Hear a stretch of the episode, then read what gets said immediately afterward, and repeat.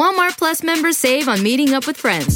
Save on having them over for dinner with free delivery with no hidden fees or markups. That's groceries, plus napkins, plus that vegetable chopper to make things a bit easier. Plus, members save on gas to go meet them in their neck of the woods. Plus, when you're ready for the ultimate sign of friendship, start a show together with your included Paramount Plus subscription. Walmart Plus members save on this, plus so much more. Start a thirty-day free trial at walmart plus dot com. Paramount Plus, essential plan only. Separate registration required. See Walmart Plus terms and conditions. Today's podcast is sponsored by June's Journey. June's Journey is a hidden object mystery game which transports you into a bygone age of mystery, danger, and romance set in the glamorous nineteen twenties. You'll play as June Parker as she embarks on a quest to solve her sister's murder. But that's not all. You'll let your imagination run wild as you get to customize your own luxurious estate island with expensive gardens and beautiful buildings. So, can you crack the case? Download June's Journey for free today on iOS and Android. To get the Crime Writers On After Show right now, go to patreon.com slash partners in crime media. I'm Rebecca Lavoie, and this is Crime Writers On.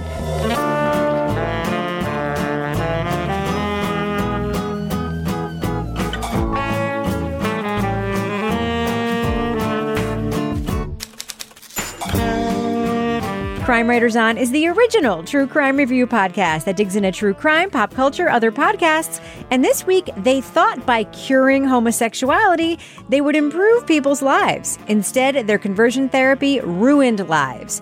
We'll talk about the Netflix documentary, Pray Away.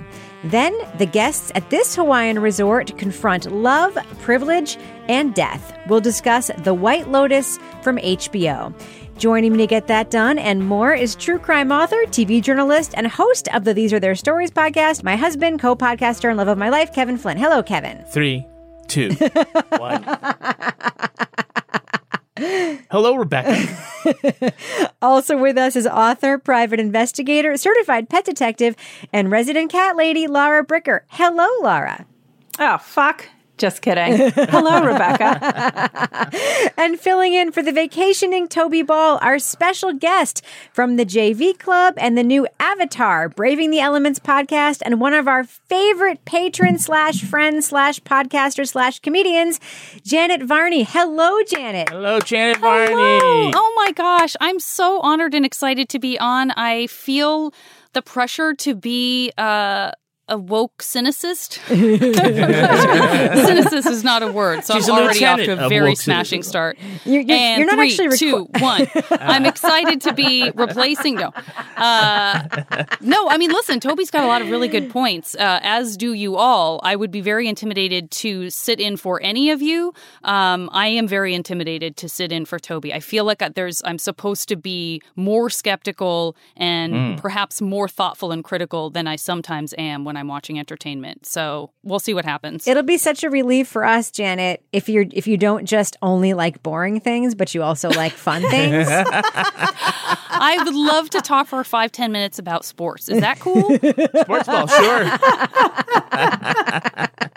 Can we talk a little bit about a very dry history book that you think relates to something obscure that may or may not be related to the show we're watching? He's so fucking smart. I know. Damn it. Uh. I know. Listen, someone's got to be. Um, so, Kevin, before we start the show, there's a little bit of like a uh, business you wanted to do, right? Two things. Yeah. One, we wanted to congratulate Dee, and I don't know her last name. It's W. Yeah. D E E. Yeah. W. Uh-huh. Who tweeted to us. I think her handle is Detective Dee Dee. She just started law school. And why did she start law school? She said that Crime Writers On and the Undisclosed podcast yes. inspired her to go back to school. Yeah. Now, I know we actually have a couple of listeners who have decided in sort of their... their latter years to go back and study. How do you know it's their latter years? Well, we know, I, well, Dee says she's thirty-eight. Well, D-dubs is thirty-eight, and that's latter years? That makes me feel, like, ancient. I didn't mean, like, she's not twenty-one. She yeah. went back and changed her career, and there's some other folks, too, and I'd say that, uh, you know, we can't take credit for sending you to, to, to school, but we're glad that we exposed you to the ideas that may have inspired you. Do we get free law services from these alleged lawyers that come from our podcast? I, I'll take anything from an L one, you got it. Oh. Well, I believe she's a longtime listener. She came to that show we did in the creepy mall. Really? Really? Yeah. Because I'm pretty sure that's when she started following me on Twitter after the creepy mall show. You think where that we mall, had dressing rooms? You think that mall was creepy then? You should see it now. There are literally no stores and an old Sears that's now a vaccination site. It's very post-apocalyptic. Oh. So what's the other business you want to talk about, Kevin? Well, uh, we want to talk about a book that's coming out. Hmm. And it's called Dead on Deadline, and the author is one Laura Bricker. Laura, Yay. What can you tell us about your upcoming book? My upcoming book? Well, I mean, how long have we been here? Crime Writers On. I was like, somebody here has got to write a book. Toby's done a podcast. So clearly, this is now my job. I need to be the one who writes mm-hmm.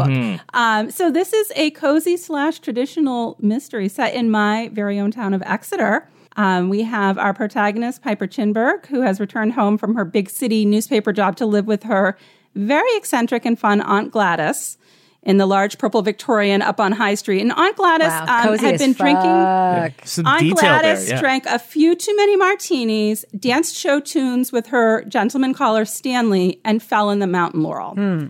Not good. Piper's home, thinks this is a boring town, and the newspaper editor is killed during the Independence Festival here in our town. So she's on the case. Um, there's a lot of cozy as fuck. There are some scones. mm.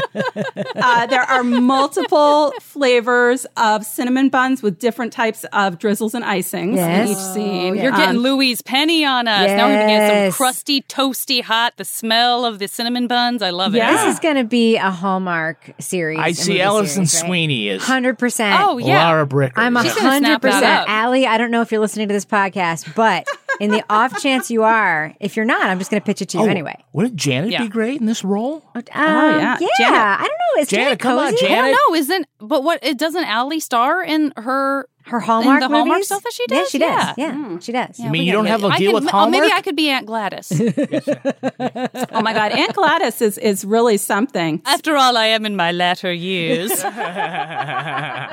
You know, she was lo- like shortlisted for the Rockettes, Janet. I think it's totally calling to uh, Janet yeah. can do the voice on the anime version. Yes. That's a thing you can be. You can be shortlisted for the Rockettes. Yes, yes. Okay, you don't just get, like, not get a call back. You get shortlisted, like, for the Booker Prize. yeah. yeah. So she almost, that means she almost got in, but then it just didn't quite happen. Yeah, mm. no, it didn't happen. Oh. You need to do, you the... could do a prequel where somebody almost kills a Rockette, and she almost makes it, but somebody has to solve the mystery of who tried to kill someone. Great. It's yours. Take it. Allie, I hope you're listening. Here's your second movie. one hundred percent. Okay, so I'm just going to send a link to this podcast to our friend Allie Sweeney. My friend. I don't want to say she's That's your friend. Listen to the podcast. Send, it, send her a link to the book. That's true. That's true. Yeah. But I feel like we've done a better job selling it maybe here. We've got like a little package, a little bit of a like... clip. I'm sorry. I was all rambling. I don't... I need a better elevator pitch. No, th- it was I great. I think Laura wants to sell it to more people than just Allie Sweeney. Mm, okay. So we talked about this, I think, in the business section last time, but you have a deal going, right? Yeah. So this is so fun, you guys. So part of this is I, I live in Exeter, which is the setting of this book, which I said is like either a Hallmark movie or a murder mystery or both. But we just have this great local bookstore here, Water Street Bookstore, fantastic indie bookstore. That's where Dan Brown was launched. Um, it's a very supportive store for local and authors. And the owner so, is very handsome. The owner has the best hair of any bookstore owner in New Hampshire, I'm just going to say. Um, but if you go to their website, uh, water street books dot com, then they will ship signed books to anywhere in the world. Nice. Yeah. So they said they've That's already awesome. Gotten some orders for Australia. Yep. And some of our Canadian listeners. So that was super exciting. And one for Hopkinton, New Hampshire, I'm guessing. Yes. Hopefully more yes. than one. Yes. Oh, I'm fully ordering. I do want to know, the way you've just described this bookstore and the owner of the bookstore, I feel like he also needs to be, I mean, listen, he can be s- slightly disguised, but I hope that he makes an appearance. He he might be in the first chapter. Uh-huh. Uh-huh. Way to go. Yes. That's the way but to sell your book. These are all book. fictional people, of course. Yes. Of course, of course, of course. Loosely based. Okay, so should we go ahead and uh, actually do our first review? Yeah, why not? Yeah. All right, people who are listening to that podcast for the first time are like, what the fuck is going on? All right. Feel free to trim all of that. I'm yeah. rambling like crazy today. It's Three, fine, Laura. Two, one. Leading off. This is me. I lived transgender before, and I left everything to follow Jesus Christ. You believers? Yeah. yeah. So, Father God, I just thank you for my sisters tonight, Lord, that I met, fellow believers in you, Jesus. For thousands of Christian teens struggling with their sexual identities, religious leaders offered a cure, in quotes, for homosexuality. It was called reparative or conversion therapy. Using a combination of abstinence, prayer, and pseudopsychology, participants claimed they were no longer gay. But we really believed that if you kept repeating it, if you kept claiming that God was changing you, that he would. But the therapy was dangerous and destructive and had no effect on one's sexual orientation. And some of the leaders of the so-called, quote, ex-gay movement slowly realized it was detrimental to others and their own sexual identities. Did that really go away? No, I just changed how what my connections with people were. And I just avoided things. But did I really change? The Netflix documentary Pray Away looks back at the early adopters of conversion therapy and the advocates who believed in its efficacy until they didn't. The film also follows an evangelical who renounces his trans identity and is organizing a political movement for those who identify, quote, as ex-gay. So we are going to be talking about plot points from the film Pray Away. So if you want to remain spoiler-free, go to the estimated time code in our show notes for thumbs up or thumbs down review. Spoiler, conversion therapy doesn't work. That's also true. We don't need to fast forward to that. That's, yes. And it's also very damaging. So, Janet, one of the things I was thinking when watching this documentary was that I, on the one hand, you know, I don't really get why anybody would decide it was a good idea to try to convert gay people to being not gay. But I do understand if you are a gay child or teenager and you are, you know, living in a community where all you know is that being defined as bad, as sinful, I do understand the appeal for a young person to be attracted to something that would make them perhaps feel loved and feel accepted by their, you know, somewhat closed off community. Do you do you understand what I'm talking about? I absolutely do. And I mean, I wasn't going to play the I'm a former Mormon card so quickly, but, you know, this is definitely something that I was exposed to a little bit when I was a teenager and I had to go to church with my mom. That was, you know, it was just not a religion that I could get on board for, although there were some really wonderful and warm people there. And certainly it was not okay to be gay when I was growing up. And there was absolutely the option of going to some sort of camp or school or so. There was something that you could do to try to pray the gay away.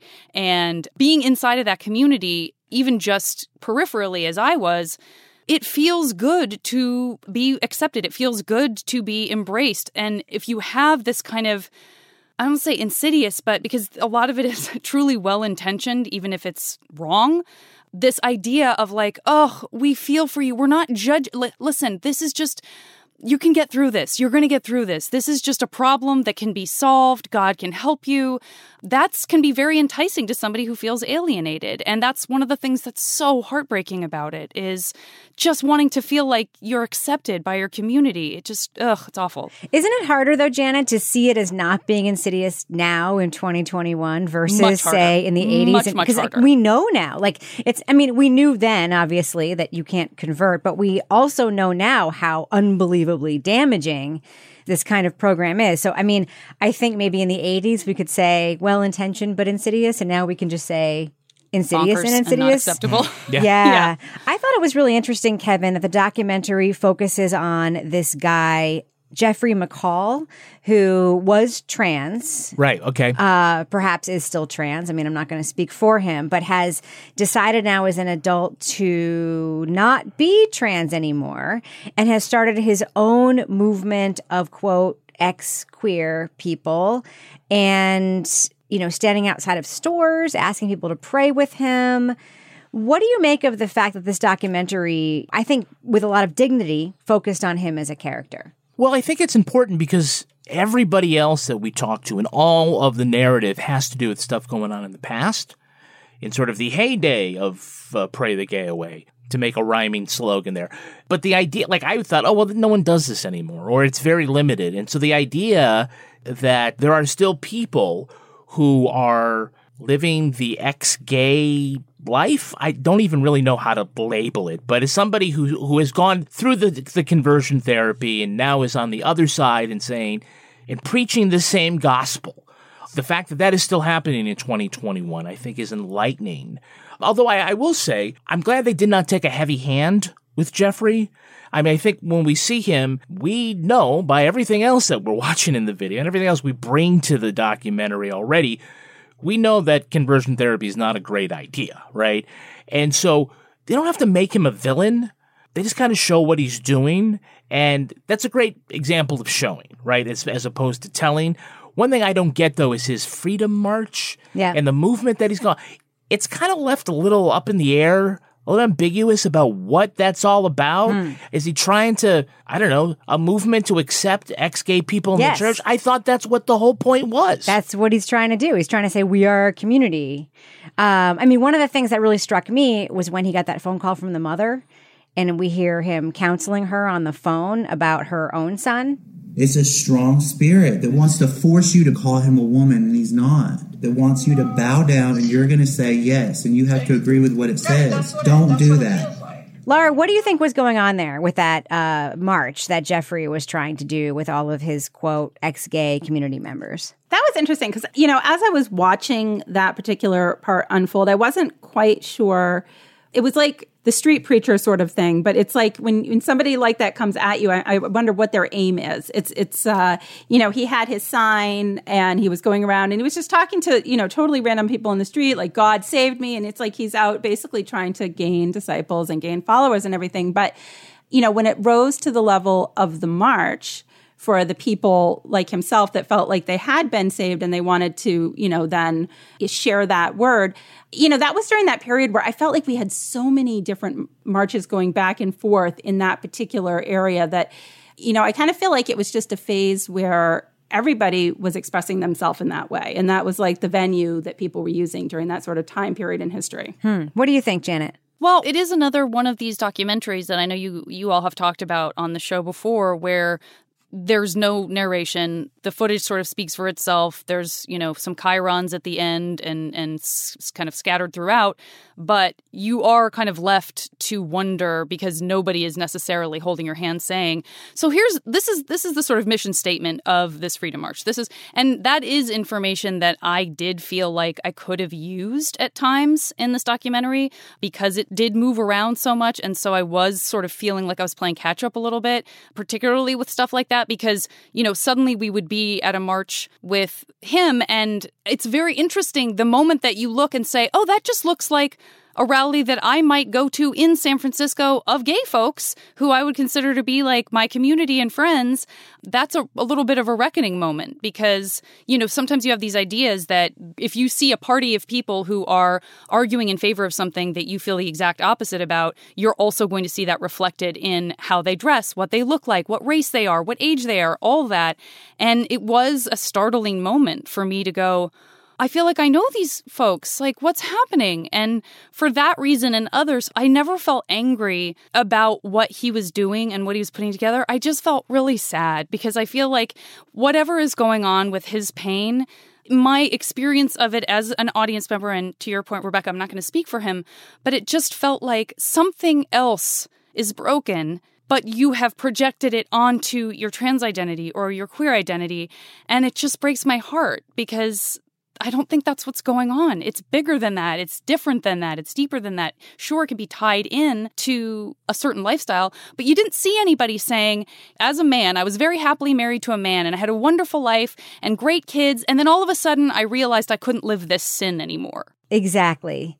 You only see people who were persecuted when they when they were, you know, who they were, or for people who had an experience that was, you know, not fulfilling. Or drugs were tied in, or having to do sex work and maybe not wanting to do sex work, all that kind of exactly. stuff. It gets so muddled, I think. You know, one of the really interesting, as, as a few, and we'll go through them, um, people in this documentary is Julie Rogers. She was a young lesbian who came out. She lived in a really kind of idyllic family. She describes her parents as being very loving. She describes her church experience as being very positive.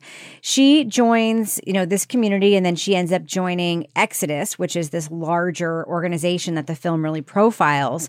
And she is seen as a future leader. She's giving testimony on stage. Uh, she's very positive in the moment. But of course, we know that she is, you know, no longer part of that movement. She's now out as a lesbian. She gets married in the documentary. We sort of see all that footage. I'm just curious, Kevin, what do you think about Julie? Because, you know, we'll get to the part about the changing of minds, but mm-hmm. just being with somebody on their journey when they describe where they were in their life, you know, the propaganda that was used. You know, one of the things, for example, is you were definitely abused as a kid. Maybe you just don't yeah. remember it. What did you think of her recollections of that? Well, she has two really great stories, and I think you hinted at what the second one will be about, the reckoning. But I found her to be a really interesting character, very sympathetic, and she still seems today, like having gone through all of that and living her, her life as she is today, her truest self, that she's still involved in the church and the things that she got, all the positive stuff that she got out of that, she's able to maintain and be a community member. And I like the fact that, like, they didn't make religion writ large the villain, mm. right? You know, there were aspects of it, but the message wasn't don't go to church. She's still going to church and, and, you know, interacting with folks. She had a really interesting story that was really heartbreaking, which she read from the manuscript of her book, talking about the first time she did self-harm. For weeks, I engaged in a routine of applying Neosporin to the wounds every morning and evening. We were safe in those moments, me and my body. I could roll up my shirt sleeve, expose my wounds, and be met with tenderness and compassion. I don't know if it was intentional or not, but I recall that incident when she got married, because in the video, she's wearing a wedding dress, a sleeveless wedding dress, and on her arm, you can see all the cut marks that she did from when she was younger. And sort of a callback to, like, see how far she has come in her life from that place of pain to this moment where she's completely in love and it's, it's complete happiness. And it's that ought to be the goal, to get out of that bad situation and to find who you are as yourself. So I think all the characters did that, but she did it in a very special way. Hmm. Uh, Laura, I want to ask you about Yvette Cantú. She was the, quote, ex-lesbian spokesperson for the anti-gay movement. Huge involvement in the politics of the anti-gay movement, particularly during the Bush administration. She gives us insight into the messaging that was used and is still used when it comes to uh, the politics. By the way, it is genius and evil that this became a political issue, because it developed so many talking points that are still used, have still been co-opted, that are just on their face wrong. But she tells us this. She tells us, it was my job to say, oh, if a man can marry a man, what's next? Can a man marry a dog? Like they, she, and what she said was, we always go to the scariest place to try to scare people. It was very interesting to me to hear sort of a political insider just talking about that lie and the reason why they told it. What did you, what did you think about her? Yeah, you know, it was interesting. As I was watching that, I was kind of drawing a lot of parallels to the messaging that comes out of cults, like religious cults, extremist groups like Scientology or something like that, in that, you know, you do have these very public spokespeople for the particular religion, and they're people that are recognizable because they're out there all the time. You know, obviously in the other case, it's more celebrities. But it was interesting because, you know, you find yourself thinking, like, what would the actual story be behind some of these other groups if people were as forthcoming about the business side of recruiting people to their group as she was? You know, it was enlightening. But, you know, watching, I was glad, you know, when they were doing the flashbacks, I was like, I hope she's one of the ones that finally embraced their true selves, because it was it was touch and go there with some of them for a while. When you when you were seeing the older images, like the couple that they met at this, then they were then like the spokespeople. You I mean, was like, John oh. and Anne. And she stayed in, right? Yeah. She's still going strong. In her cute little Talbot suits, as he described it. Yeah, she did not participate in the documentary. He looked like so much more chill now. He's oh got like God. little long hair. He had like he looked like a surfer to me. He looked like a different person. I mean, that is another part of a couple that we spend time with, John. I'm curious, what do you think, Janet, hearing someone like Yvette or someone like John, because John was also a very prominent, media savvy, on every talk show spokesperson for this movement and part of the political arm of it, like really driving home the message that being gay is a, quote, choice, which we know is not true now. And to see him today telling the story, but to see those clips, and the same with Yvette. How did you feel when you watched people now who are in the real world and know the truth talking about their participation in this? I mean, those were tough. Those were tough, especially because, and again, I I feel a lot of compassion, and I don't want to be overly judgmental because, again, I everybody comes from a different place, and there are so many reasons why you sort of end up going down the road you go down. But it's really hard to, after the fact, seeing the amount of influence that those two had, to then hear them later say, and I always knew it was a lie, mm. or I felt deep down that it wasn't true, to push past that. And I'm sure pushing past that aggressively in response to that fear in yourself.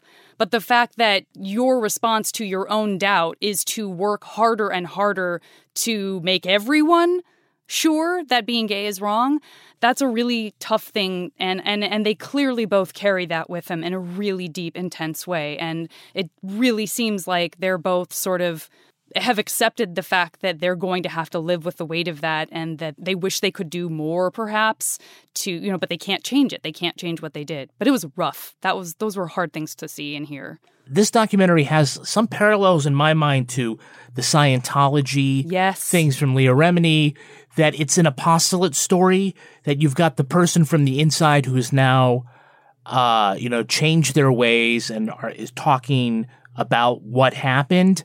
And if I have two criticisms of the documentary, one is that it's I think this pace is very slow. There was never a point where I was like, oh, well, tell me what happened next. It just didn't sort of have that kind of vibe.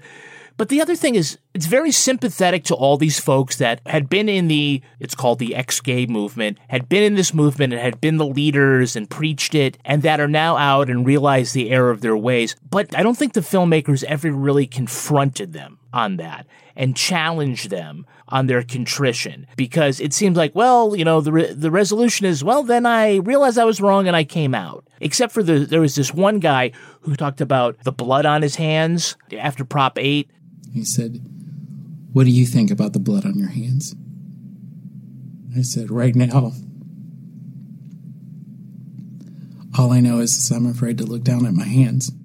Besides that, we do see like people being kind of troubled about that, but there are people who are not going to be satisfied with the way that they, they were portrayed at all, because it's very personal to a lot of folks. But I just felt like they could have done some more to really challenge them on those views and what their responsibility is. Don't you think that would in- entail, though, having the questioner be in the documentary, which is just not the style of how this was made? Like, how do you do that if you don't have the producer on film saying, why are you saying this now when you said this? You know what I mean? Like, that that would change the format. Well, you can cut the question out, or you can leave that one question in, because yeah. it's an important question. But yeah. I, I don't know. I just felt like, I don't know about you guys. I It was I, a choice. I, I mean, they made that I, I choice. Really, yes, yeah. I felt sympathetic to all of them. I felt like they were perpetrators, but they were also victims of this whole scam scheme.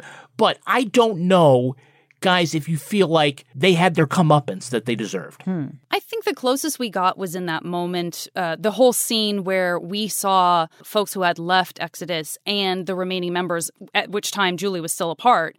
That confrontation, like in a basement with a therapist or whatever that they filmed, that felt like the closest to what you were talking about missing, Kevin, right? Seeing the faces, the just the sort of stricken faces, and having to be reminded like, oh, right, right, right. At this point, Julie is still in. Mm-hmm. She's our our Julie is still their Julie.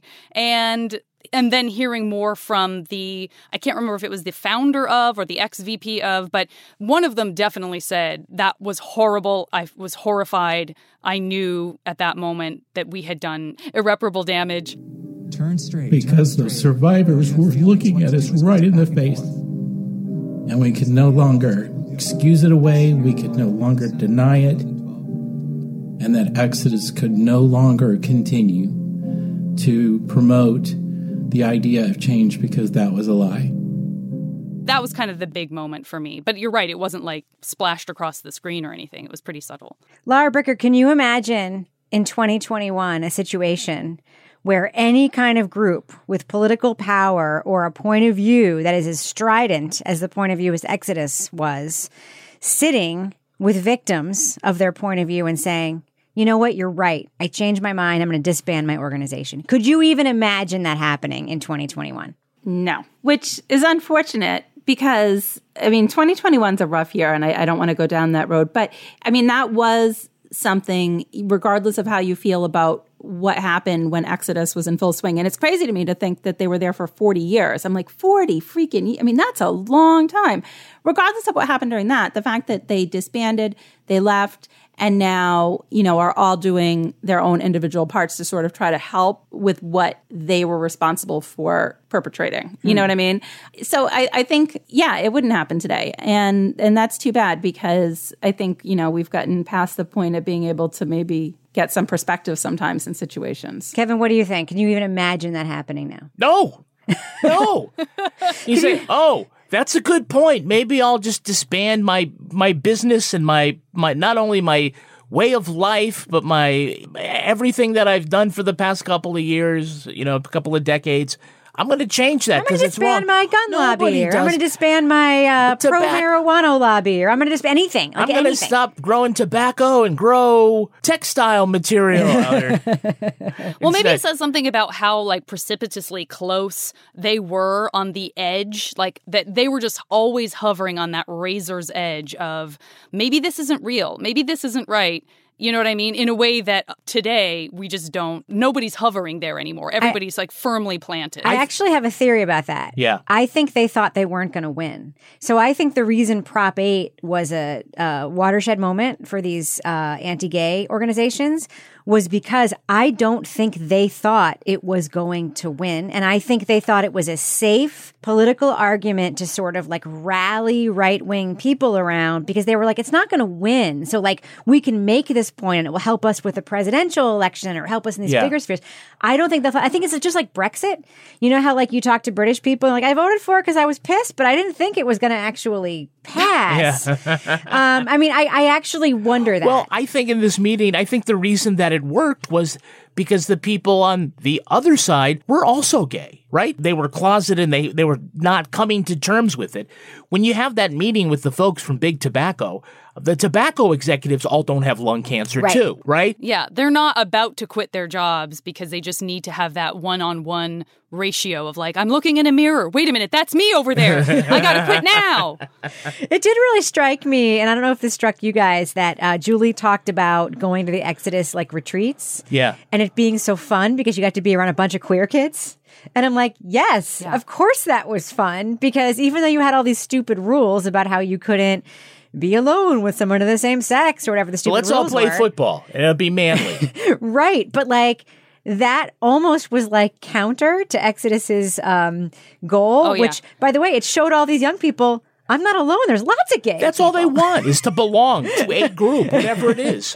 You Have know? you guys uh, seen But I'm a Cheerleader? No, I know the one you said. Oh, no. You've got to see it. Yeah. Okay, so this is this is the movie that you if you if you watch this and you're bummed out and you need a laugh, or you want to see the very black comedy kind of satire version of this. There's a great movie directed by Jamie Babbitt. It stars Natasha Lyonne, uh, Melanie Lynskey, Clea Duvall, and it it takes place at a Pray Away the Gay camp, and it is so funny. And very dark, and is absolutely what Julie described. It's full of people who are supposedly not attracted to each other, who are clearly, you know, you just see everything that's happening as, oh, oh, you guys are, oh, you're wrestling. Okay, they're having a wrestle. You're you're enjoying this very much. Like, it's great. It's a great movie, and it's really funny, and, and I recommend it very highly. I do love the idea that you can just make boys play football, make girls put on makeup, and that will be that. Yeah. Like, genius. My job here is done. Yeah. Laura, I Here you have a uh, like one step away like connection to Exodus in some weird freaking way.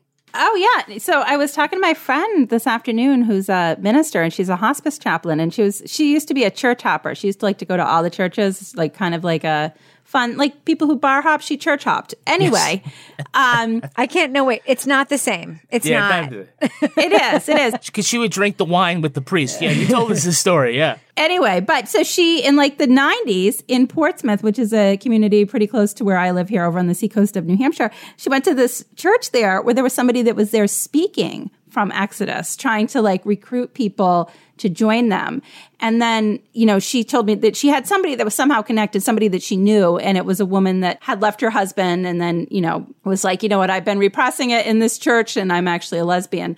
And she was talking about how this particular church really sort of shunned her in a way that she actually didn't go through with their little program, hmm. which was interesting. But she recalled like that it was a really big deal. And, you know, here we are, like, it's interesting, you know, to think twenty-five years ago, like something like that, that they are like recruiting in an area where I live, which is a pretty liberal, progressive area, that this was just like a show that traveled around and, and tried to get people to join. Yeah. It was, I was, I was just stunned. I think that you got to fish where the fish are, Laura. This is why I love the Zoomers so much, because they're basically training parents to not be scared when their kids are mm, queer. Yeah. It's the best. It's totally the best. All right. I think we should do what we do. Let's let our listeners know, should they check out the documentary Pray Away? It's available on Netflix.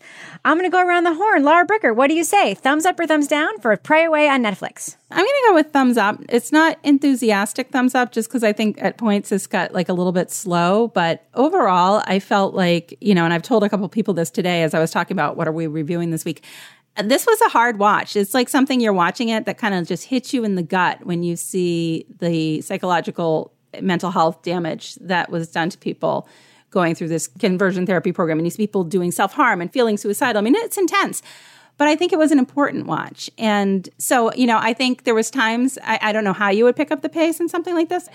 But overall, I would say it's an hour and a half. It might be something you want to even sit down and watch with your teenagers. Janet Varney, your first ever chance to review oh something gosh. on Crime Writers On. What do you say? Thumbs up or thumbs down for Pray Away on Netflix? I gotta go thumbs sideways. I'm totally kidding. I'm totally oh. kidding. I just thought it'd be really funny if I insisted on going thumbs sideways it's fine on with everything. Me. Three, two, no, I'm one. Th- I'm pro sideways. I no, I'm definitely a thumbs up. I'm a thumbs up, but I think do it as a double feature. I'm thumbs up, watch the documentary, and then do yourself a favor and watch But I'm a Cheerleader, and you will feel buoyed again, and it will sort of, you know, cleanse your palate, but yet it will still be about the same thing. Um, I think that's maybe what you need is is a little bit of that balance. And I totally agree with Laura about pacing. I think it was, it, there was some stuff that maybe could have been snipped out, and we would have gotten uh, still all of the important stuff that we needed to see. Kevin Flynn. Yeah, I'm a thumbs up, but not a, a really big thumbs up. I think it's an important topic. I just think that the documentary itself moves kind of slow. I think it's at its best when it's looking at the individuals involved. I mean, we already kind of know a, the essence of of conversion therapy and that it's bad. So it's not like Tiger King where, oh my goodness, look at all this stuff is going on. I mean, we already kind of knew that. But the tale is important, and and the message is important. And the idea that we still see some folks who are currently sort of in that, that circle with that belief that they can pray away the gay, hmm. that that works for them, I think is still important. So in any event, uh, it's not perfect, but it is important. Thumbs up.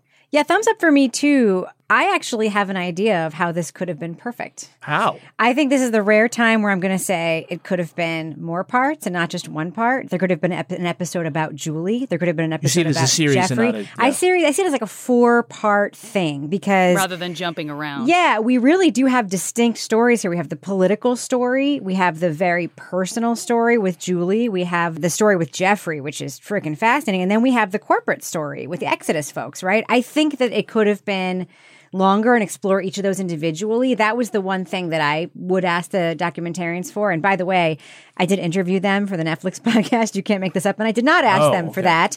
But I, I really liked the documentary because it was um, disturbing, but in a way that it should be. So I have to give it a thumbs up. I do think it's something that people should watch. And I do think that if you have a, a kid that is like, I don't know, seven, eight, nine, ten, eleven, and is just in the world being a person, that it is worth having them watch this with you. So thumbs up for me for Pray Away. Disney Plus and Hulu are better together in the Disney bundle with new movies and series. On Disney Plus, experience the full Taylor Swift The Eras Tour, Taylor's version, with new main show performances and acoustic collection. On Hulu, follow the fantastical evolution of Bella Baxter, played by Emma Stone in the award-winning film Poor Things. All of these and more streaming this month. Get the Disney Bundle with Disney Plus and Hulu. Terms apply. See disney bundle dot com for details. Walmart Plus members save on meeting up with friends. Save on having them over for dinner with free delivery with no hidden fees or markups. That's groceries plus napkins plus that vegetable chopper to make things a bit easier. Plus, members save on gas to go meet them in their neck of the woods. Plus, when you're ready for the ultimate sign of friendship, start a show together with your included Paramount Plus subscription. Walmart Plus members save on this plus so much more. Start a thirty-day free trial at walmart plus dot com. Paramount Plus Essential Plan only. Separate registration required. See Walmart Plus terms and conditions.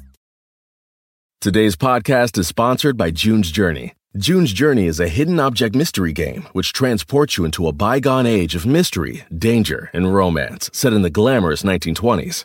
You'll play as June Parker as she embarks on a quest to solve her sister's murder. But that's not all. You'll let your imagination run wild as you get to customize your own luxurious estate island with expensive gardens and beautiful buildings. So, can you crack the case? Download June's Journey for free today on iOS and Android. Okay. So, Kevin, here we are in the business section business of the podcast. What have we got going on in the business section today? Well, over on Patreon, we have the Crime Writers On after show coming up. We're going to talk about, Rebecca, our trip to uh, Nashville. Mm-hmm. A lot of things happened there. And then, in uh, honor of Janet Varney being on our show, she does on the J V Club. She talks to uh, folks about their high school days, their teenage days. Yes. And so we're going to talk. Humiliating. Yes, we're going to talk about our teenage unrequited love. Ooh, is Laura's a horse? It could be. You guys, I actually have a really current story about Cannot this. Oh, all right. Is anyone surprised that Laura has a great story? Nope. That happens no. to just totally tie in. She always oh, does. Oh, it's interesting. And it right. somehow and it has something to do with scones or somebody in Exeter, I'm or sure. Or a horse. If you can't get enough of uh, Janet Varney on Patreon, you should download the latest Toby Ball's Deep Dive Book Club.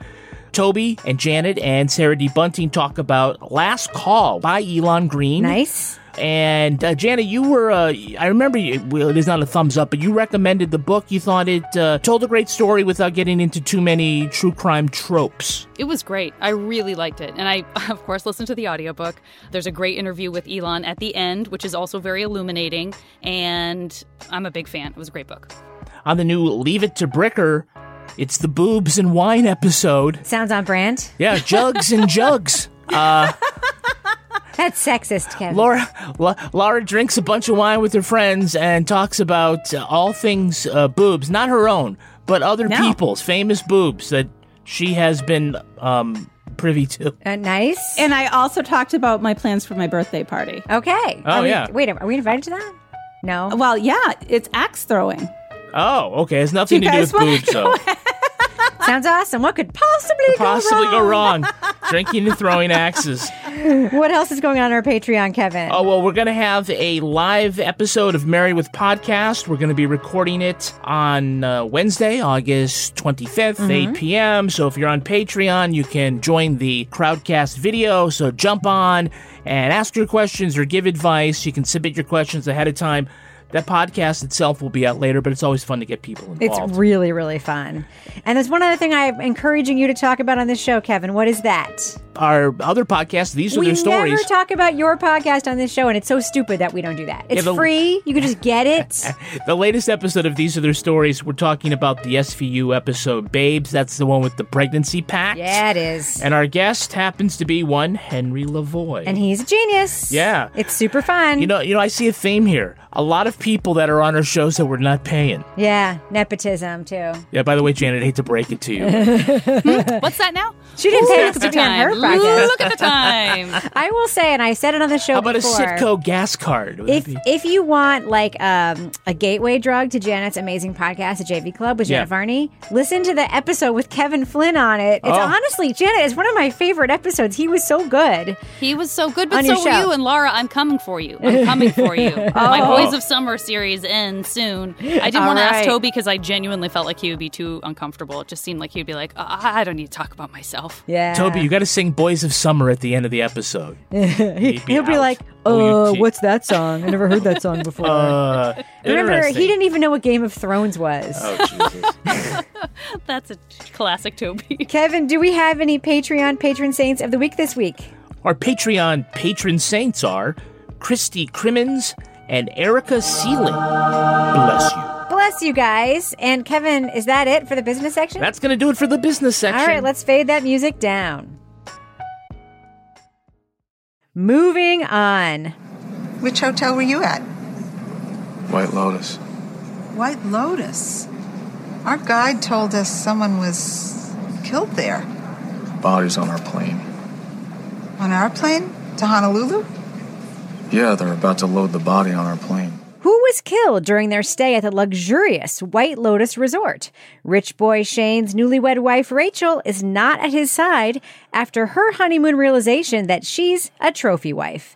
There's Tanya McQuad, a rich but scattered woman who's traveled to Hawaii to spread her mother's ashes. And there's Nicole and Mark Mosbacher, a wealthy couple who've taken their kids and one of their friends to the island for a high-end family vacation. Your brother is not sleeping in the kitchen. Why not? Well, because it's a galley kitchen. It's tiny. And we've got this whole beautiful room. Mom, he's doing fine in there. Look, he's stimming. He can entertain himself for hours with just his own hand gestures. He's fine in the kitchen. There to welcome them all is Armand, the manager, who smiles his way through their entitled requests, even as his personal and professional life slides into increasing darkness. And the goal is to create for the guests an overall impression of vagueness that can be very satisfying, where they get everything they want, but they don't even know what they want, or what day it is, or where they are, or who we are, or what the fuck is going on. The H B O series The White Lotus follows these characters through their series of disappointments at an exclusive Hawaiian resort. Beneath the comedy, there is a simmering tension and a commentary on the tedium of wealth, the indifference of privilege, and the specter of death. We are going to be talking about plot points for The White Lotus, so to remain spoiler-free, go to the estimated time code in our show notes to hear our thumbs up or thumbs down reviews. Now, Laura, I didn't know what this show was going to be when I saw the previews or the trailers. And first few minutes of the first episode, we find out someone gets killed. Uh, what do you think of that whole premise here? Because I didn't even know we were going to be able to talk about this thing on our podcast. And yet here we are. Oh, I'm excited we're talking about this. This is like my favorite thing of the summer. So, yeah, I mean, I'm watching it. I have no idea what it's about. I'm like, oh, what's this? White Lotus. I saw uh, Nanita was like, oh, this is interesting. So uh, that's why I started watching. And, you know, right away, I'm like, okay, so this isn't a who done it. It's a who died it. Like, and because we know, like, somebody's dead. It's a who died it. But the problem is, as I'm watching this, I'm like, I freaking hate all of these people. Mm. Who do I hate the most? And I'm like, oh, my God, this is bringing out like a side in me that I don't like, because I'm like, I want to kill some of these people. Like, particularly, I really want to kill Shane. Hmm. I think he deserves to die the most. Hmm. But then I met his mother, Molly Shannon, and I was like, she also deserves to die. So I spent a lot of time, and I was like getting, you know, a lot of rage, like Bricker scale uh, emotions coming out during this series. I will say one thing about Molly Shannon's character on this White Lotus thing, and this is a tangent. If someone told me, I'm sorry, this is going to make me sound horrible. If someone told me you never have to work again, I'd be like, yeah, I don't. I do not have to work again. Dude, that's the whole point. There's there's there's supposed to be stuff like that in this show that you're like, huh, should I be uncomfortable that I can relate to that? Or like, exactly. Do I need to look at that? Or, yeah. Exactly. Well, Janet, that reminds me of the sort of discomfort of it. I think it's set up for us, the discomfort in the way the show is shot. It's very interesting to me that this very location porn, very specific setting for the show, which is filmed at the Four Seasons in Maui, uh, is shot with this very yellow, very sort of discomforting lens. What did you think of just the like aesthetic presentation of of this whole series? I thought it was really impressive. I thought the immersion into the water where you sort of feel like you're drowning or suffocating in this beautiful place and then sort of popping back up into paradise was a really nice way of reminding us how uncomfortable and sort of smothered by luxury, in a way, we were, in addition to all of the personalities and all of the sort of unpopular opinions or controversial things that the characters were not afraid to say, perhaps because they felt like they could, if they felt like they're entitled to that, just like everything else. I mean, I, I really liked this. That doesn't mean that I feel good about how much I liked it, mm. but I don't think I'm supposed to. I don't think I'm supposed to feel great about any of this. I think Mike White didn't want anybody to walk away going, that was awesome! Like, he wanted us to walk away like, oh, I need to take a shower. I got some stuff to work out on my own here. Uh... By the way, shout out to Mike White. He wrote episodes of Freaks and Geeks. He wrote episodes of Dawson's Creek. He was a contestant, as my ex-work wife Maureen told me, on The Amazing Race with his dad. I think he was on Survivor as well. Yeah. Yes, and he also he has a very interesting backstory that I think probably informed like a lot of the what's tribe has spoken, Rebecca. Going on here, Kevin, were you surprised? I mean, this thing starts very much in a quirky way. It yeah. seems very fun and whimsical. It reminds me of one of our favorite filmmakers, and then it gets very dark very quickly. Right. I mean, like you guys said, I didn't know what I was getting into. I saw the promos and it's like, oh, this looks like kind of a Wes Anderson, you know, what was that hotel? Oh, the uh, Marigold Grand Budapest thing. The Grand Budapest, yeah. Right, it looks kind of weird. And, and for a lot of the series, nothing like really happens. It's a little Seinfeld-esque. The people are mildly unpleasant. You do have this death lingering over the story, so there's some tension with that. And it has this sort of, in the first episode, this wacky storyline where a new employee, her water breaks, nobody knows she's pregnant, and she goes and she gives birth, and then she's gone and never comes back. I just thought she was chunky. You know, the poor woman was having a baby, and I, I didn't even notice.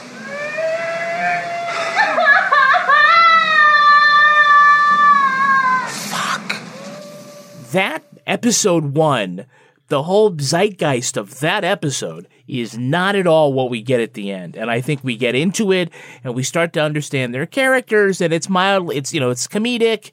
And by the time we get to the end and the heavier stuff, I mean, we're like already all in. And I don't think you could have started that way. With this, like, well, it's going to be, you know, a heavier discussion about privilege and about colonialism and about the leisure class and things like that. It just starts off like with, oh, look, it's Steve Zahn's testicles. Oh, and, yeah, I forgot about that. You know? and, and by the way, in the opening yeah. credits, his name is next to those, like, hanging Apricots, things that look yeah, just yeah. like testicles. Yeah. It's Beautiful. Pretty incredible. Yeah, but it goes, but it, it builds and it goes into someplace else really smart, really provocative, but it doesn't start that way. Now, Laura, you think that the staff that we see, I think in episode one, probably we see the most just staff members like doing their mm-hmm. things. That's sort of the entry into the hotel. And they're kind of in the background, except for Armand for much of the show. But you sent me a note. You think that, that it's really important that we pay attention to them, right? Yeah. I felt like as I was watching this, there was definitely like this sort of like Downton Abbey, upstairs, downstairs sort of theme running through it, where we have the ultra wealthy and the people that are looking after them. And the ultra wealthy are completely unaware of the people that are, you know, making sure that their lives are staying happy and nice, and to the point where, yeah, this woman gives birth and like nobody even, like, we never even see her again. So as I'm watching this, you know, I'm looking at the character of Armand, who's the manager, and we've got the character of Belinda, who's the spa manager. And I'm thinking of like Downton Abbey, and I'm thinking of Carson and Missus Hughes, and how they are like the most senior members of the team that is serving these uber wealthy people.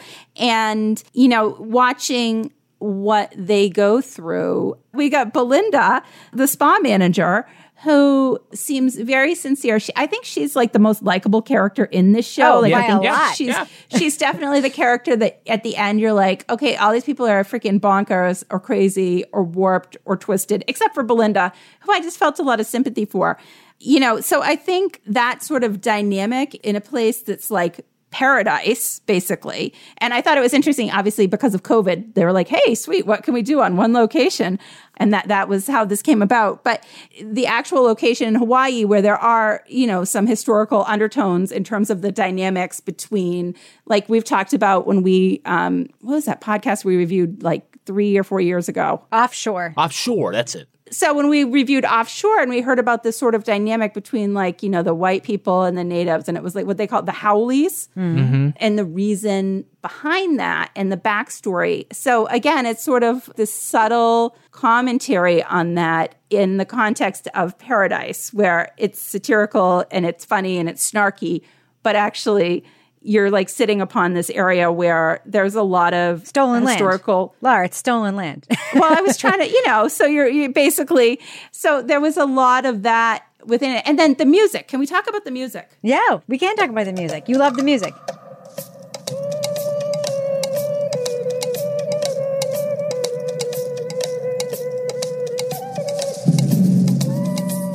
I think the music brought this to like a whole new level. I, I feel like the music, I can't get it out of my head, but it added like this whole kind of like do, do, do, do, whatever the little, as this was unfolding.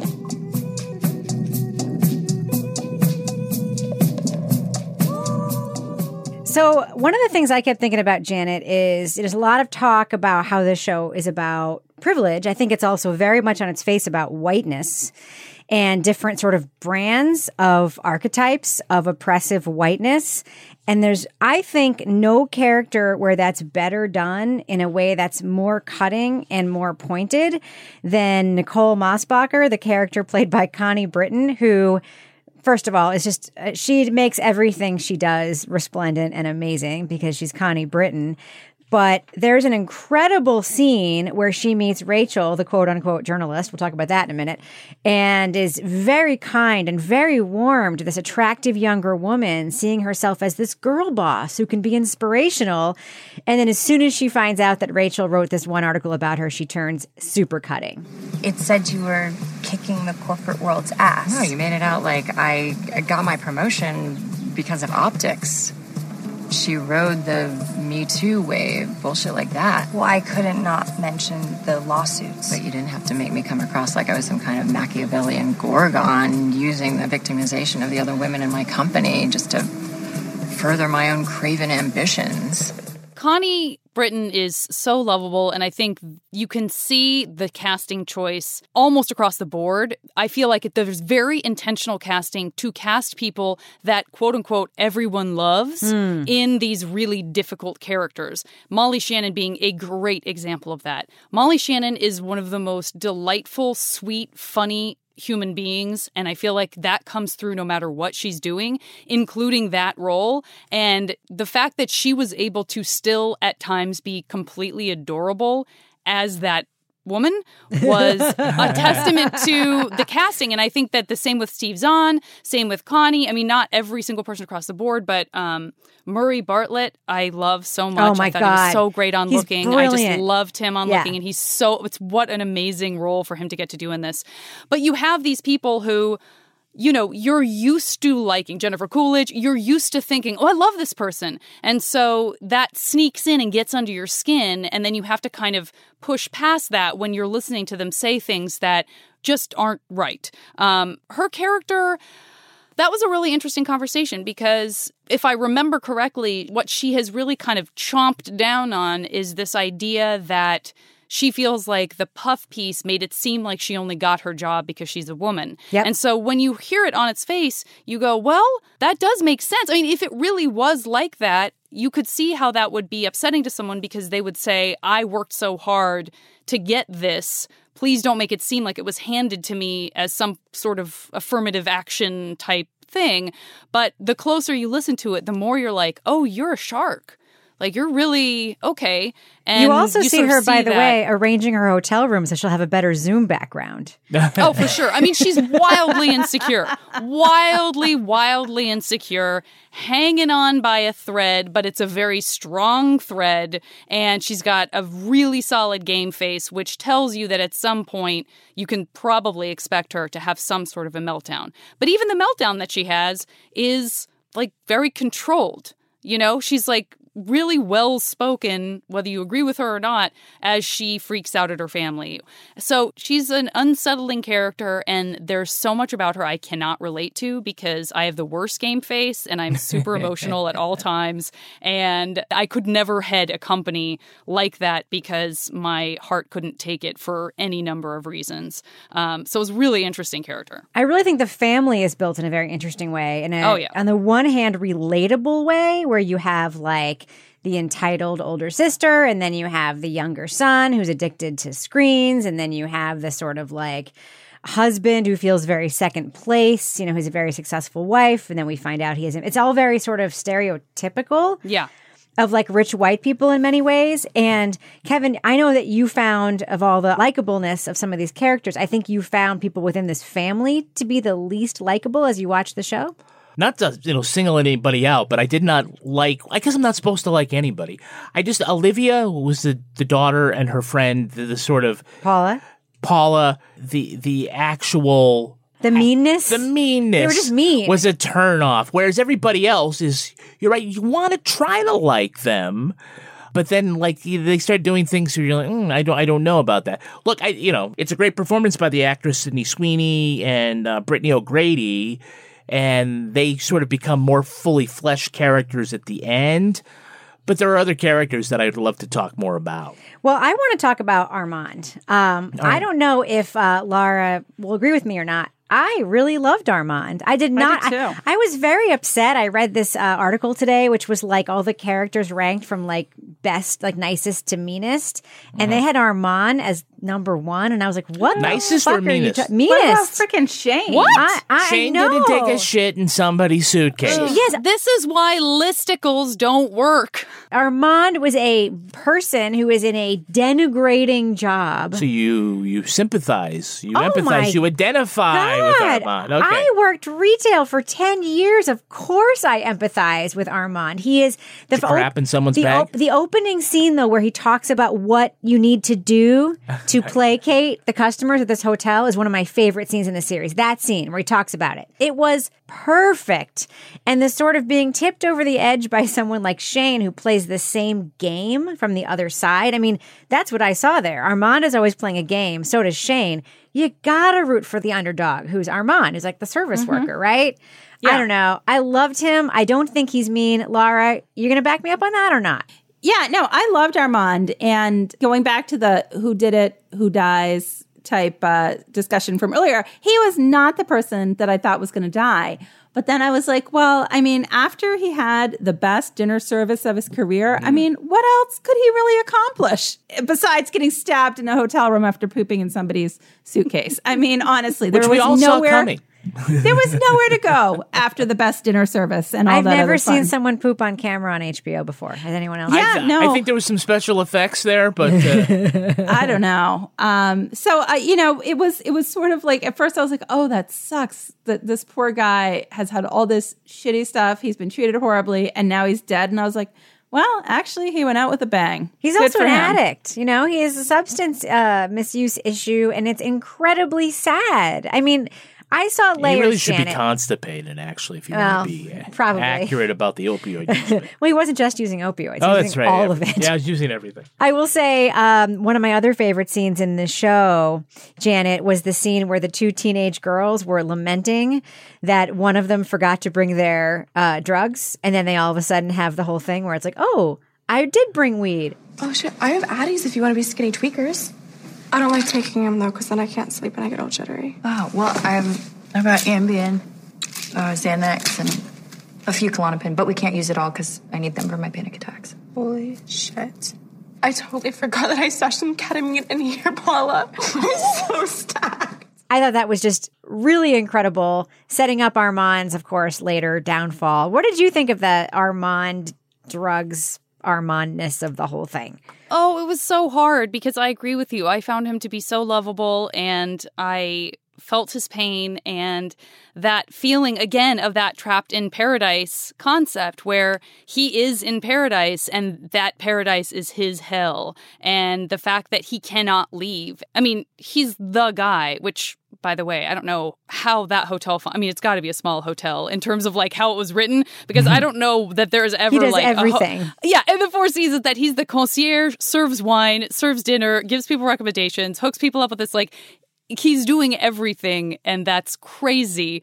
Um, but the fact that he is tempted in that way and is trapped in this situation, it's, you just feel for him, and you kind of know where it's going. And I sort of did think he was going to be the one who died, especially because they said, "Oh, we heard one of the guests died," yep. and I was like, "No, oh, Mike White's screwing with us. It's going to end up being Armand because he's the last person we'll think because we're supposed to think it's that." By the way, I I read a really interesting interview with Mike White in, in Vulture, and he fully owned. He was like, "Yeah, sometimes it's hard for people to stick with my shows, so kind of as a joke, I just decided to." Put a dead body in the beginning to see if it made people stick around. I so it's like that. It worked. Completely intentional. Yes. A little bit of a fuck you. Like, you, you know, you know what? I'll give you a reason to watch my show. You want to watch right. my show? I'm going to put a dead body in there. You're going to wonder who it is. Now people you got to stick like with me. People like murder. People love it. Absolutely. Absolutely. It worked. So, um, Kevin, we have to talk about our friend Shane. Thoughts? Well, I won't call him the epitome of privilege, but I think you I'm, won't? I'm going to rank in him number two. What way is he not the epitome well, look, of privilege? It ends up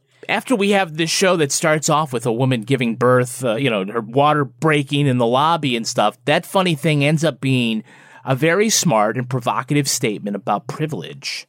And all of the characters here, all, I mean, obviously, they're rich people that can afford an expensive resort vacation. So by their nature, they're going to be people of privilege. But it's a great character study in all the many ways that they are. So Shane is a petulant child. He's a baby man. He's a baby man who cannot get over the fact that he got the wrong room. Even though By it's the way, better. Yeah. I t- the pineapple suite ain't shit. Yeah. It's brown and, you know, plunge pool. It doesn't fuck have that. An ocean view. Ocean view. I'll take the palm Trump's suite. Thank you. Pl- ocean view trumps plunge pool, right. period. And we see Rachel come in as a person not of privilege who's being thrust into this world and is suddenly, oh, I don't know if I want to live in this golden jail with the open door. And in the end, she decides, yeah, okay, I'm miserable, but I'll take the security of your money. What's her privilege? You know what it is? What? That she's pretty. Okay, and she's pretty. That's her privilege. And that gets pointed out over and over and over again. The teenage girls see uh-huh. her in her bathing suit. They're like, oh, shit. They're dismissing her until they see her body. The well first played. thing okay. Connie Britton says to her is, you are beautiful. The thing her mother-in-law says to her is that he loves you because you're beautiful. That is her privilege, and she has a choice. She can either be a pretty, shitty journalist right. or a pretty woman who gets to get a four-hour facial right. in well, the morning. Yeah, and of course, also, Shane gets away with everything. This, the rich guy can literally kill somebody and yep. get on an get airplane. Get a handshake from the cops. Right. Tanya uses all of her money to draw in Belinda, the employee, and in the end, she does acknowledge the transactional nature of her relationships, but she still has the privilege to walk away and crush Belinda's dreams.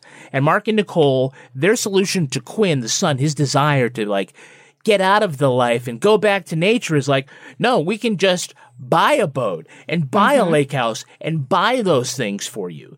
And I, and but I have to put Quinn at number one as far as the privilege. The guy who at the end runs away to go literally paddle off to Fiji, he's doing it quite literally and symbolically on the back of a bunch of Hawaiian natives, mm. right? And yep. who else can afford at age sixteen to run off to Fiji except a very rich, entitled white teenager? Yeah. Mm-hmm. Right? So I yeah. just to encompass everybody, uh, you know, I think it's a great, and it makes you uncomfortable. It made it me should. uncomfortable in the, in, in the most You're positive ways. Thinking about ways. Every vacation we've ever been on and how, like, maybe, like, we were those people. Right. We were those people. Right. Well, you, when you go to a certain place, you say, I want to understand. I want to experience the the local everything, right? And you don't think about it being maybe the product of colonialism or the oppression of those natives or, or whatever. You know, we, mm-hmm. we're, we're, we're, we're much like Mark and Nicole, who are just very happy to be watching the hula dance and not thinking much about it. And Paul is the only one. Now, I have to ask you, Janet, as somebody who's sort of an insider in the world of uh, comedy and comedy writing. Without Tan- being a rich person no, in I any know, way, shape, but, or form. But, but Tanya Tanya McQuad, of course, this is another iconic performance by Jennifer Coolidge. Are you Miz McQuad? Quad. One syllable. McQuad. Well, two syllables, but the second part is one syllable. Wad. my God. I would just love sort of your general thoughts on Jennifer Coolidge and her performance in this show. As a comedian, can you please, like, just give us your take? Oh, sure. Uh, Jennifer Coolidge is amazing. She came out of the Groundlings. She's always been fabulous in things like Christopher Guest's movies, but she doesn't often get this much screen time. And I honestly didn't know how much we were going to see of her. Like you guys, I had no idea who, who was going to be this focus. I kind of thought she would be more peripheral because I feel like that's where she ends up in a lot of things, at least that I've watched. I know she's done some stuff that I haven't had the chance to see, but I thought she was magnificent. I was so impressed. I felt like that is such a hard line to walk, being that ridiculous and being that sort of out of touch, and also really seeming like a raw, vulnerable human being. Even if you can't relate to anything you're seeing with your eyes, you sort of want to take care of her. And I think that's one of the... The Sunset Cruise. The Sunset bit. Cruise. That yeah, she's a great. mess. She's a mess. She's Nobody plays a hot mess like her. What did she say? She said she thought it was like feeding the ashes to the fishes. Yes. yes. Which, by the way, I was like, uh... Yeah, you're not wrong. Like, yeah. that's actually a fair, that's a pretty good point. I wouldn't have thought of it that way. Now I see why. That's super weird. But, and, and you see why Belinda sort of, you see why that relationship works when it does work and how it does work. And that, of course, is one of the reasons that makes it so heartbreaking when it starts to fall apart. I also felt like she was, you know, Mike White, if you, if you've ever seen Chuck and Buck, watch out. If you haven't, I mean, like, if you've if you've not seen Chuck and Buck, I don't know if you want to. Um, it's a very intense movie. It's one of his first. It's real weird and real disturbing. And he's really interested, from my perspective, in the concept of obsession and human mm. obsession and people obsessing over each other. And so that felt very Mike White style to me, to have her be sort of fall in love with Belinda yes. and be obsessed with her. And you can't help but think, well, this seems temporary because it's so intense and because it's so just relentless. You know, when is this going to break? And when is she going to become obsessed with something else instead? And so you sort of know where it's got to go from the beginning, but that doesn't make it any less interesting to watch. Oh, I know. And it's also very racially problematic, of course, something we Huge. probably don't have to oh, say out loud. Dude, I know. Because every time, this is the, un, yet another show where it's like, oh, the magical, okay, the magical Black like, woman. But yeah. they actually, the show plays with that idea in a way that is so smart. He's self-aware. He's yes. self-aware about it. Yes. So one of the things I thought was so interesting about this is you notice every time they're like sitting out by the pool or wherever, they're always holding a book. There was a ho- like a whole, I don't know, Janet, you're nodding, you've seen this. So there was like, you know, people started noticing, oh my gosh, they've had like a book stylist. And they, mm-hmm. so they were always, they were reading like Nietzsche and like Freud and books that were like very like literary fiction. Camille Paglia I saw in there at some point. Shane was like, reading that, um, that uh, finance book uh, that Henry read. Um It's like it's like this very brainy, like... Hold on, I can tell you. So here's the list of books. My Brilliant Friend, Sexual Personae. Oh, interesting. That looks interesting. The Wretched of the Earth. So they had... I just thought it was Blink. Blink. Is Blink, that the one? Yes. Yeah. Blink, oh, he was obsessed. Yeah, he was always reading Blink. Yeah, so it's it's just, I just thought that was like, that kind of took the douchebaggery of the people that were at this resort to like a different level, but I kind of loved it. Right, because they want to be seen reading the book. It's not... Yeah, they're holding it up so one hundred percent. Yeah. We want to read Laura Bricker's book on the beach. We do not right. want to read some bullshit econ book. That's right. Beach. That's right. All right. Well, I think we should do what we do. Let's let our listeners know if they have not checked out the hit of the summer, The White Lotus on H B O and H B O Max. Should they do so? Laura Bricker, what do you think? Thumbs up or thumbs down for The White Lotus? Um, this is a thumbs up. You know, I would not have necessarily started watching this, but one of our super regular listeners and friends, Nanita, was watching it. She was tweeting about it, and I was like, huh. It popped up, and I have to say, I think this is my favorite thing that I've watched, I would say almost all year. It was not what I was expecting. The music was kind of haunting, but also just sort of quirky and took it to another level, and it was a really bizarre group of people. And I think I love people like that. So I was sucked in by all the characters. Super interesting. It's also a commentary. So, you know, I can get my rage walking um, sort of side up too when I think about the big picture of what the show is about. But when I'm watching it, it's actually just enjoyable to watch. Janet Varney, what do you think? I'm also a big thumbs up. I kept wanting to, and I don't know if you guys feel this way or if this is just kind of, why would you do this, Janet? But I kept thinking in my mind as I was enjoying it, okay, if I'm putting Big Little Lies and The Undoing and White Lotus in a sort of competition with one another because it, they're all sort of H B O shows about very privileged people who have fucked up lives in some way. Fuck, this marry, is kill, by is that far, what you're doing? Yeah, that's right. If I had to marry one, it would definitely be this one. If I had to kill one, it would be The Undoing. Yes. And great. if I had, yeah. Uh, to me, if I'm going to watch a show about privileged white people and all of the discomfort and issues and things that I should be thinking about when I'm watching it, this is definitely my top pick. It really worked for me. And I just walked away feeling like I love Mike White more than ever. And I hope he does Survivor again, because that was super weird when he was on it. Kevin Flynn. Uh, I am a big thumbs up. It was not what I thought it was going in. Yeah, you start off with this idea that there's a dead body and we're going to find out what happens. And it ends up being so much more than just what happened. It's an interesting statement on privilege and at a time when that's sort of in the air. And they are difficult topics for a lot of people to kind of confront. And it does give you some characters that you think you're going to like, that are a little difficult to like, though, and then it makes you really think about, what do I stand for? Hmm. That was the most provocative thing when someone said, well, what do you stand for? As I'm sitting there watching, I'm thinking, I don't think I've got a really good answer. And also, I don't want you to be the one to ask me that, young lady. I'm very yes. disappointed by everything you do. I just paid for your trip to Hawaii. Shut the fuck up. Even uh, though you didn't get your own room. You get your own room. And why is that like the that room? How come you go all the way to Hawaii and there's one bedroom? Everybody's got to sleep. That was huge. Anyway. That was huge, though. I have to say, I was looking at that pull-out bed, and I was like, that looks pretty impressive. Okay, you women have to stop talking while the man is speaking. Oh, okay. It's oh, my sorry. review. I'm okay. sorry. I'm thumbs sorry. Thumbs up. All right. So I'm giving The White Lotus a huge thumbs up. I think part of the delight of this series and the reason why it's been sort of the hit of the summer was that it had almost no promotion. Yeah. This was not a thing that we knew was coming for six months, like Mayor of Easttown and all these other shows that we've seen, like anything with Nicole Kidman. Kidman gets ten million promos before you see the first thing. And by the way, that's everything, because she's apparently in everything now.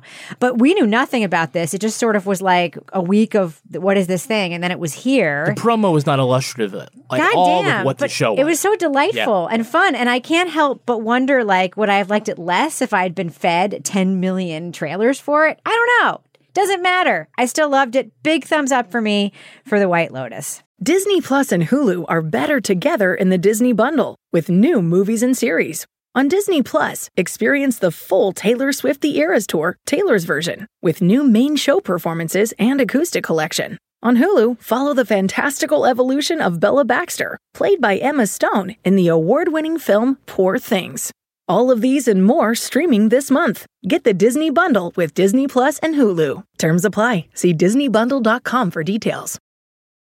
Walmart Plus members save on meeting up with friends.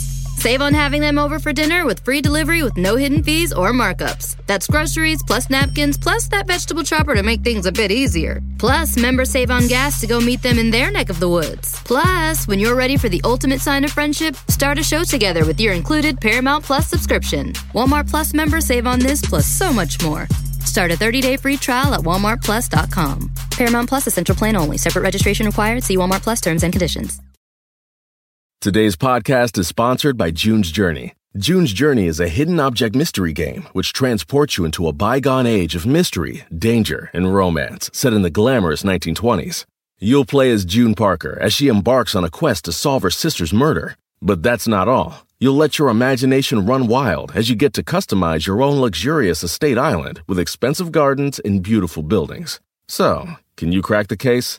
Download June's Journey for free today on iOS and Android.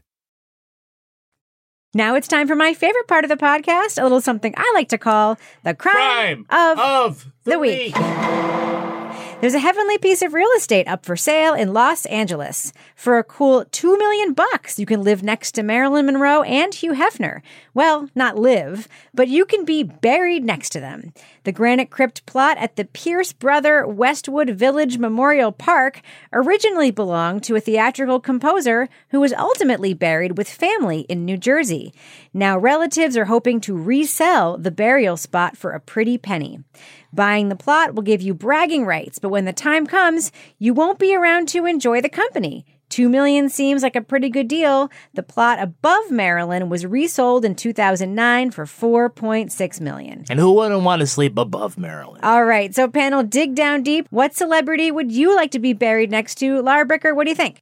Um, I'm going to say none. I would like to propose that the three of you take my box to Hawaii and dump me off the back of a boat. Yes! Got it. Good call. Yeah. Perfect. What Feed about you to the fishes? Exactly. Yeah, I want to be the fish food. I'm sorry.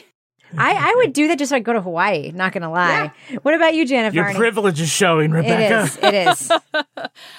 I didn't know I was going to answer this, but after reading this article, I realized that I just want to be buried on the other side of Jerry Herman's mother. If she's better than Hef or Marilyn, yes. I mean, if he went there, she's mm. got to be amazing. So put me on the other side, because that's clearly the place to be.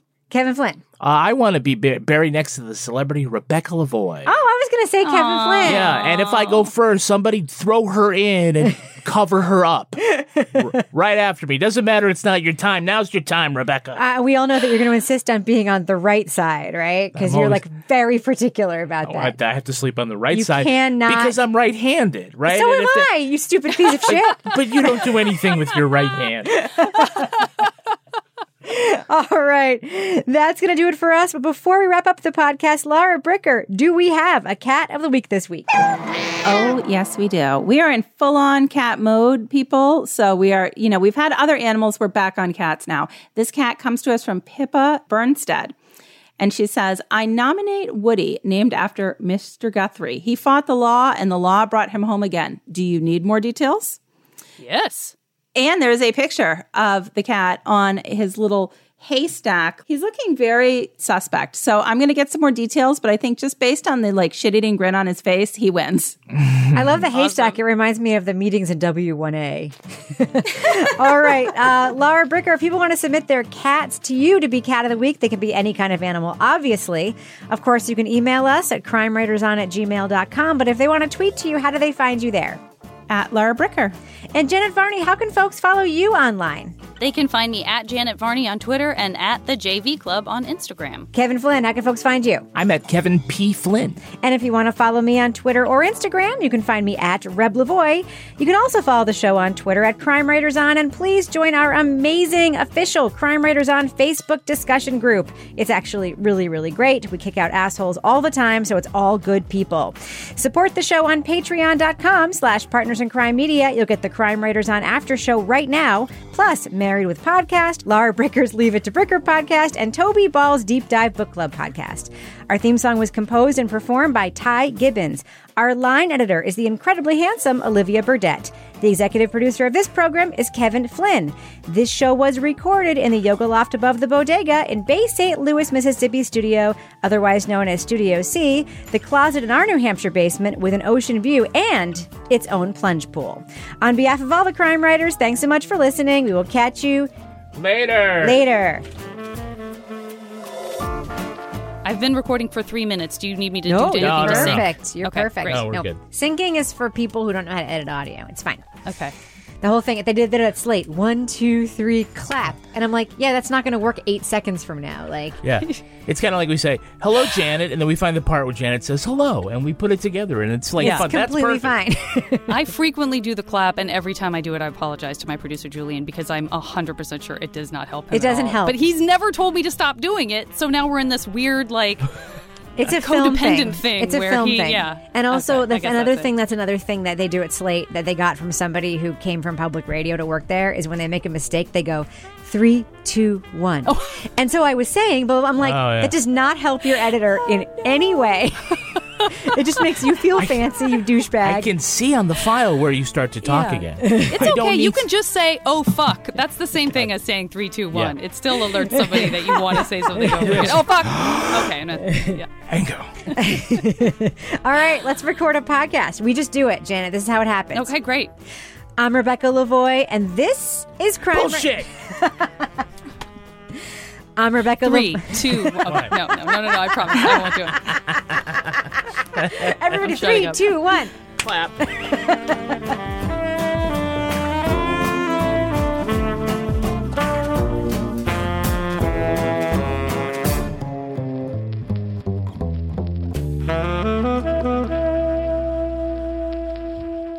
Partners in Crime Media. Walmart Plus members save on meeting up with friends. Save on having them over for dinner with free delivery with no hidden fees or markups. That's groceries, plus napkins, plus that vegetable chopper to make things a bit easier. Plus, members save on gas to go meet them in their neck of the woods. Plus, when you're ready for the ultimate sign of friendship, start a show together with your included Paramount Plus subscription. Walmart Plus members save on this plus so much more. Start a thirty-day free trial at walmart plus dot com. Paramount Plus, essential plan only. Separate registration required. See Walmart Plus terms and conditions.